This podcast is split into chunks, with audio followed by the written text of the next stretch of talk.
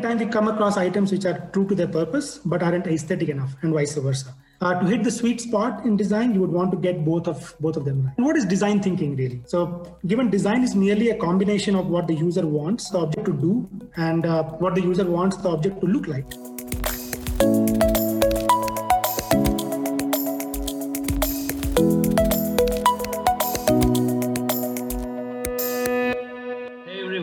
Uh, today's session will be presented by Pranav Sharma. Pranav Sharma is a partner with the Math Company, and he's leading analytical transformations and artificial intelligence transformations for a bunch of our marquee clients, including three of the Fortune 50 organizations. He's a multifaceted personality. Besides, besides being a practicing data scientist and a design thinking expert, he also happens to be a creative writer and upcoming stand-up artist. So you're going to have a very good time with him. Uh, thank you, thank you, Srini. Uh, thank you for the kind words.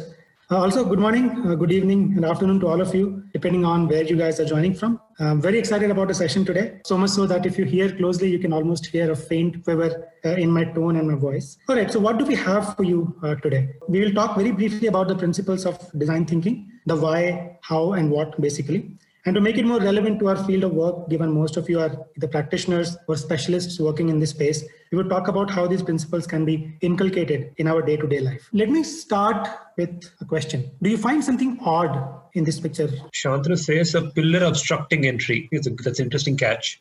That's something I didn't think of. Okay. Anything else? Nothing else. Okay. Well, that's fine. I don't think doors is an area of interest for a lot of people on the call today then. Uh, but anyway, uh, as you can some of you can see if you if you inspect this picture uh, a little closely is that the choice between the push and pull having a horizontal bar prompts the mind to push a door but the sign says otherwise. And, i'm sure that you have come across doors with such counterintuitive instructions. They're everywhere. So much so that there is a term uh, for them. They called as Norman doors. So these are doors which are so poorly designed that the function of the knob or the handle is not apparent as you walk up to the door. Uh, a more suitable and a pleasing design would have push doors that have no handle because then there is only one way you can interact with the door. For a horizontal push bar, a pull operation is represented better with a vertical bar and a knob would direct you to rotate the push or pull uh, depending upon what, what door that is.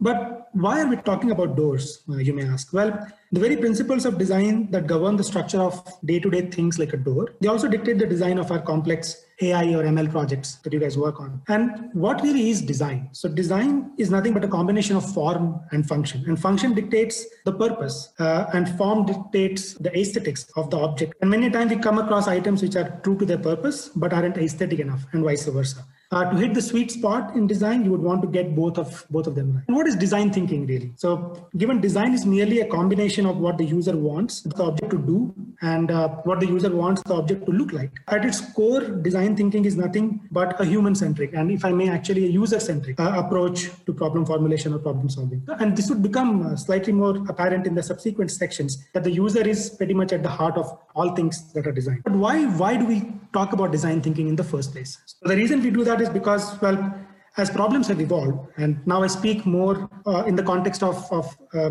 relevant contemporary business problems, we have come to the conclusion that these problems are complex, they're layered. There is no one right answer to them. For example, improving profit margins could entail initiatives to sell more via price cuts and promotions, but also it could ask you to uh, reduce your bottom line uh, or overhead costs. Apart from this, we have multiple stakeholders in the world today. A pack size, if you think of a pack size optimization project, uh, it would not only entail the logistics team, which would try to reduce transport costs uh, and increase pack sizes, but the merchandising team would come in and they would want the product to be available to everyone and hence reduce the pack sizes. Enough, enough foreplay. So what really are these principles of or, or paradigms of design thinking? So basically four of them, uh, outcome-based thinking, and, and it depends upon which forum you, you go to and where you read. Uh, the choice of words or grammar, vocabulary could be different, but in general, the, the key essence that is captured by the design thinking principles kind of fit in these four themes. So there's outcome-based thinking, there's empathy, there's regenerative ideation, and then there is prototyping. So let's let's talk about them in a little bit of detail. So so outcome-based thinking. Well,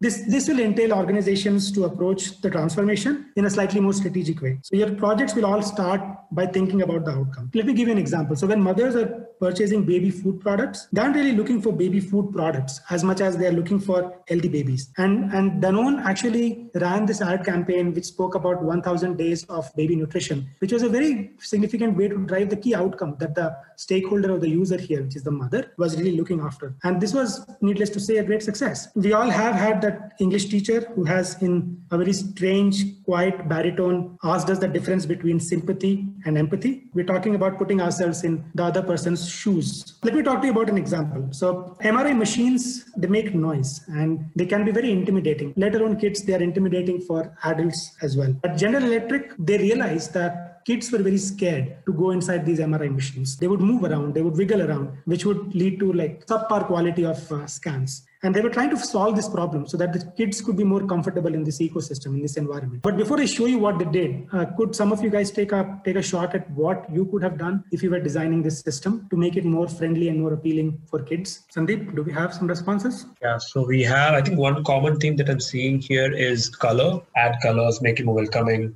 Uh, sure. paint cartoons, figures. That's one. Music is another common theme. Mm-hmm. Um, says gives give incentives for kids to behave well. Okay. Okay. We have an interesting suggestion: VR goggles. It's a it's a more uh, deeply rooted question. Actually, it just tells me who you are, who you were as a kid. I think. But but anyway, thank you for those perspectives. That is that is kind of what GE did uh, in this case, which was they kind of painted the whole place. They made it more uh, you know playground like, and this was of course well received by the kids. So let's talk about the next one: regenerative ideation. So it's slightly tongue twister of a principle, but what it really means is that there are two ways to think about problems: outwards or top down, and inwards, at bottom up. Uh, what it ensures is that you bring both these modes of, of thinking together. And let me let me kind of bring this to light. So if you are charting out factors for a problem statement, you would start with the root and you will look at the branches and factors. So this is outward thinking where you where you believe that everything is possible. When you start looking at the factors across their feasibility and uh, start marking off things that are not relevant, this probably bring, brings in the inward looking nature of, of this thinking. And together, both of them kind of help you uh, build a very important paradigm for design thinking. Uh, let's talk about prototyping. We all understand what it means. I remember I was doing doing a similar session for uh, for a bunch of uh, interns, I think a couple of years ago, and I asked the question as to what do you guys understand by prototyping? And I remember one happy lad just came up with an answer, which was, well, the bare minimum that the customer would not shout at us for. And uh, let's take a moment. The, the reply sounds juvenile at the least and nonchalant at, at the best, but there is definitely merit to what, what he was saying. The idea is that is it possible to give the user a complete working experience at all stages while we develop something so that we don't have significantly humongous iterations? Again, of course, this is a very abstract way to put it, but in case I'm designing something that moves, I would rather have my customer have access to something which is a working prototype at all levels of iteration rather than wait until, like in the first case, the fourth step and then realize what I've built is not really what the customer all right, so with that in mind, let us do a very quick exercise. If you were to be tasked to design a better user experience for an ATM machine, what would you do? Uh, post that, I will share uh, share a use case from one of the large banking industries. Pranav, people are saying fingerprint recognition, um, not to take my card along at all. Sure. Okay? Using a mobile app um, at the ATM. Don't ask me whether it's my savings or checkings account, says Akash. That is fair. So what it tells me is that we all withdraw money uh, and we all are in some way or form affected by this strangely common and banal ritual that we go through every now and then. This is slightly less advanced as some of the features that you guys recommended. This was probably implemented by Wells Fargo. So this was a customized ATM screen built for the customer. So it, what it does is it remembers what is your most frequently uh, withdrawn amount. Uh, so in this case, as you can see, $60 cash is the most frequently withdrawn cash amount. And what it would do is that it would it would have that handy so that you don't have to provide the amount in case you are going to withdraw that same amount. Apart from this, uh, in case you have moved, it will tell you that they, they notice that your address has changed and if you need new checks delivered, they would do that. Uh, other features that, that uh, have come across are things like can it be can it be informed to the user up, up front what denominations are available in the ATM vestibule so that you don't have to go through the whole process and then realize that the amount that you're trying to withdraw, the bank ATM doesn't have the denominations sufficient to actually uh, deal with that request. Or if the bank ATM is not working, is it possible to let the customer know where the closest ATM machine machine could be so that the requirement is still dealt with. So that's basically a very, very high level uh, summary of, of what the four principles or paradigms are. I would like to move on to the next section of this conversation. We're talking about design thinking and analytics, and there are specifically three things that I want to touch about. So first one is the life cycle of an analytics project and a typical analytics project. Uh, then I want to talk about design thinking examples. And towards the end, I wanted to leave you guys with uh, certain artifacts and rituals, which I, over the years, have found useful uh, when it comes to forcing or not forcing at least, but absorbing these principles of design thinking in my day-to-day analytics work. So let's look at the life cycle of a typical data science project. And, and the reason I say typical is because you might not have all elements or you might have slightly different elements, but overall, uh, the vocabulary and the grammar of, uh, of a life cycle of, of a project would somewhat look like this. You will start with problem definition, where you will define what the problem statement is. Then you will go to solution design, which would be like, okay, I'm going to decide what the factors are, uh, what kind of a model I would want to use. Then you will go ahead and uh, collect the data, data build a hypothesis, build a model, uh, if there is a requirement to build a dashboard, you will go ahead and build a dashboard. And then hopefully, if things work fine, you would go ahead and deploy and scale it out to, to other categories or geographies. Let's start with the problem statement. Okay. So let's take the case of uh, uh, a bank and the bank has credit card customers. So let's say they have 2 million odd credit card customers. And for some reason, they are going through high levels of customer churn. In this case, it's 22%. The, the finance team has come back with some market research, which says that it costs seven times the amount of money to acquire a new customer versus retaining an existing customer. Really, the steer from them is to retain existing customers. And their guidance is that if you could bring down the churn from 22% to 11%, we could get to a 2x revenue growth rate uh, if needed. So if you were, let's say, the principal data scientist in this case, like what would you do? Sure, as I said, that there was there are like five stages of, of the life cycle. As I said, I have picked up a few examples, but uh, definitely there are more more such cases if you think about them. So let's start with uh, the first stage in the project life problem formulation. And within this, there would be multiple sub steps like framing the question, setting up the context, getting clarifications from business, sign off on the project charter. I've chosen one of these steps. Let's say setting the context in this case. So, so typically when you start with the, you know, when you want to write down uh, and set the context, you will start with the background, which in this case is, let's say that a large bank is noticing high levels of churn and you would want to reduce the churn to half. The challenge is that the process currently is time intensive, it's manual, and there is no current way to identify it. Now contrast this situation uh, with a different scenario where you start uh, with the background and challenge let's let's keep them the same. But rather than jumping to the output being a predictive model you decide to go with the outcomes which in this case was to reduce the churn by 50% uh, to 11% because it was 22% and the estimated savings of let's say 1.1 million dollars to marketing initiatives. So there are two things that you have done here. You have added more rigor and more uh, richness to the problem statement in itself because now it is not about something as banal as building a predictive model but it's actually more aspirational because it's talking about a business transformation. Using this you realize that a more relevant output for the business is going to be a combination of a predict plus a bi report for business and again, of course, the output can be much more than this. But in general, when you start thinking about outcomes, you'd be able to look at the bigger picture and, and arrive at a more relevant output for the. Uh, let's let's move to a to a different example altogether. Let's talk about solution design. And when you're designing uh, the solution,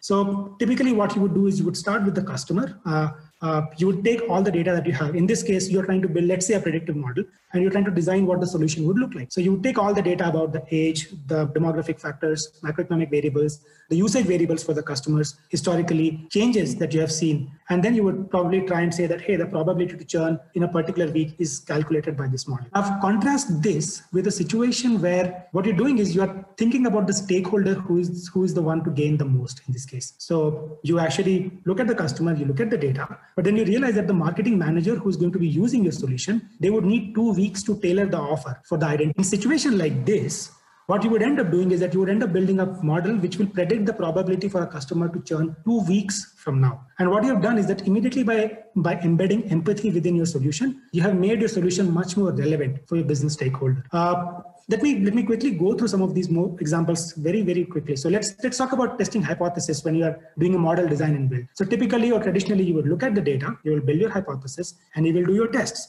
but again let, let's imagine that non-traditionally you were to start with the hypothesis. You're you're completely data agnostic. Then you collect data for the ones that are available. You do your tests but you also realize that there are certain data elements that you're not even collecting right now. For example social media reports about customer complaints. So what this process does is that it generates more data. So just by thinking uh, from a perspective of regenerative ideation, or as I would call it, going uh, top down, you have not only tested your hypothesis, but you have generated new data.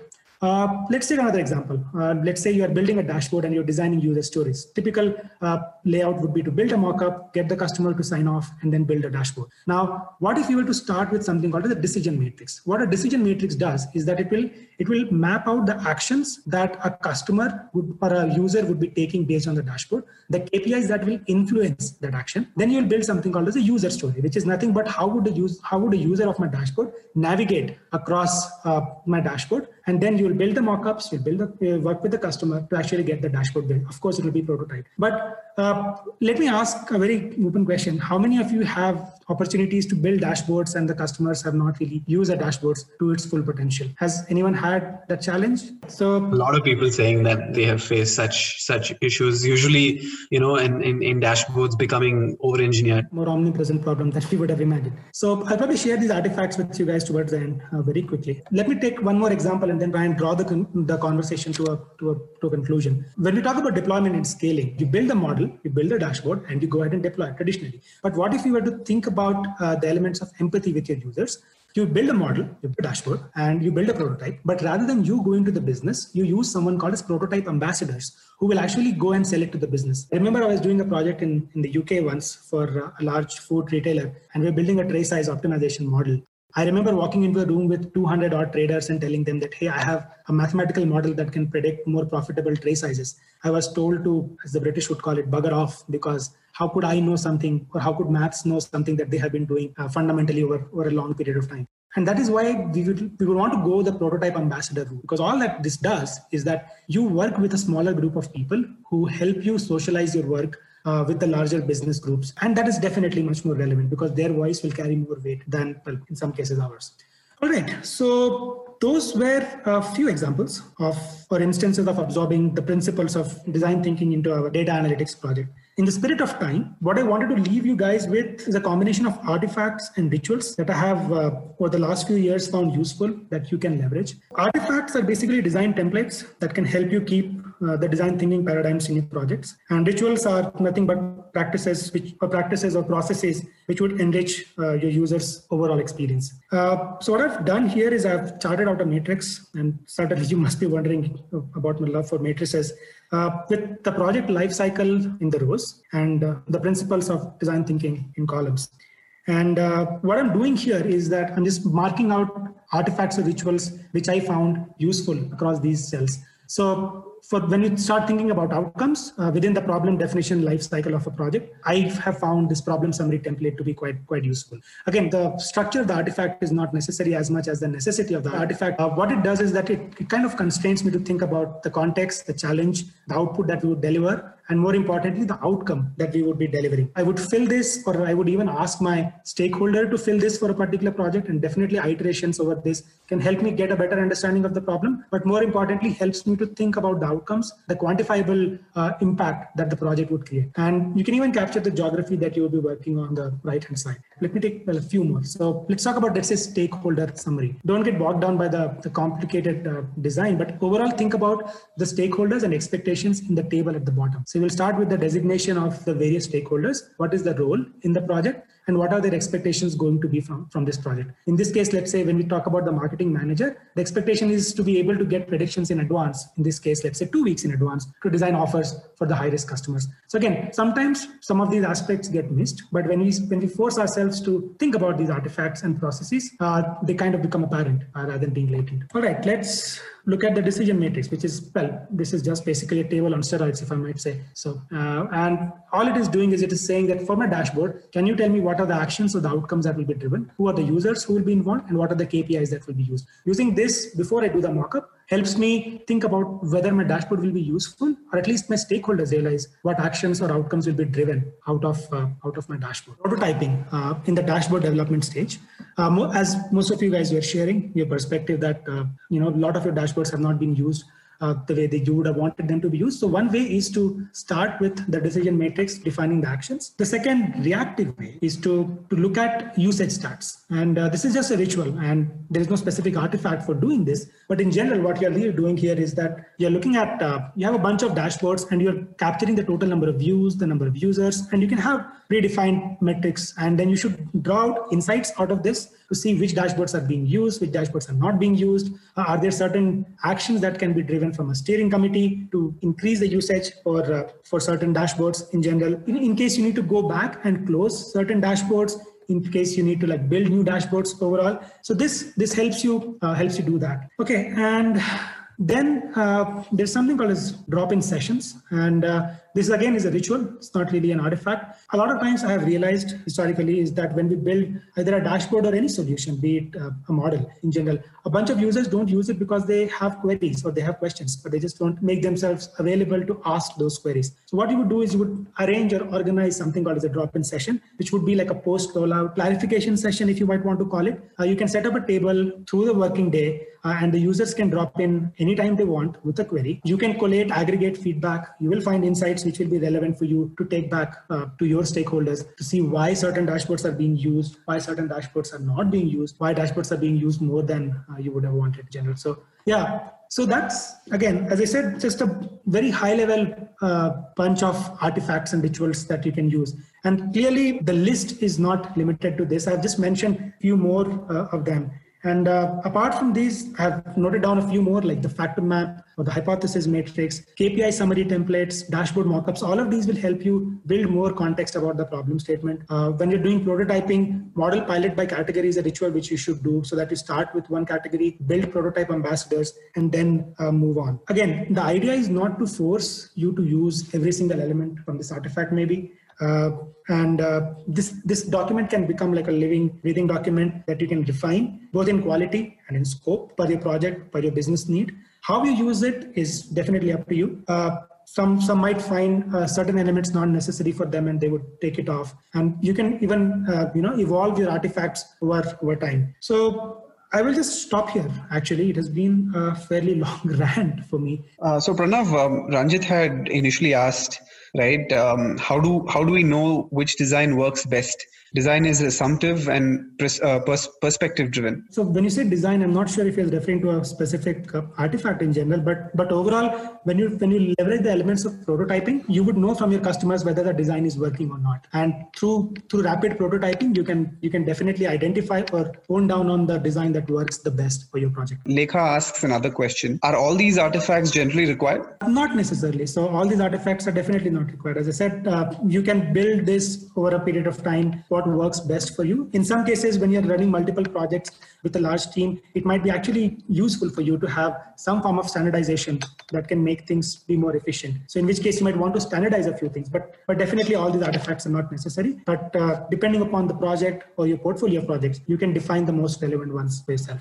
So Akash um, asked specific questions, and what what are some of the challenges that you've faced in executing this this particular approach? So one challenge is getting buy-in from your uh, stakeholders and from your customers. But in general, what I've realized is that whenever you establish a structured approach of doing things, the first challenge comes in from people who wouldn't want to follow it. So I generally use a small prototype, as I said before, as an example that serves serves to say that hey, this process works I try and get testimonials from stakeholders justifying that, hey, this process works.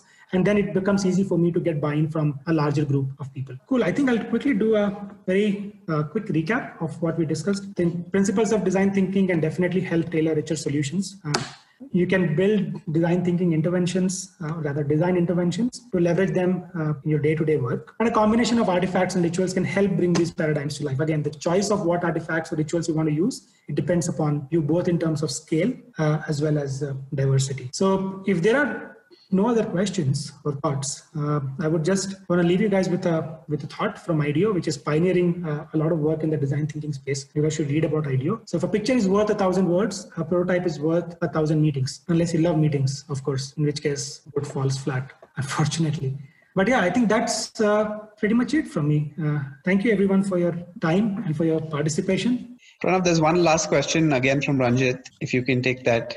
Um, so how how to get a team comfortable with the current way of problem solving to move to a design thinking based approach? Um, it's a good question Ranjit. i think uh, i think the best way to do that is is to show value that it has been driving. And i think quantifiable metrics like uh, standardizing approach across the entire team would cut down the amount of time uh, that you would spend on certain processes. It would cut down the amount of time taken for the leads to to review certain projects Uh, it would cut down the amount of time, for example, that you would have taken to get to agreement with your stakeholders on what exactly needs to be done. Apart from this, uh, there would be output metrics like uh, your dashboards in general will show stark increase in consumption from your stakeholders just because you, you exercise some of those elements upfront as part of your problem solving exercise. And those can become strong empirical indicators that uh, you know this process or this solution is working. Of course, you can experiment with, with certain elements, but overall, using these uh, empirical indicators can can help your help, your team feel more confident about the process. Great, Pranav. I think that's pretty much the number of questions. Okay, I have one more question from Samrit. Uh, is there any platform where we can, you know, access these artifacts? Is what he asks. Well, I think we can share them probably, uh, Vignesh, and uh, yep.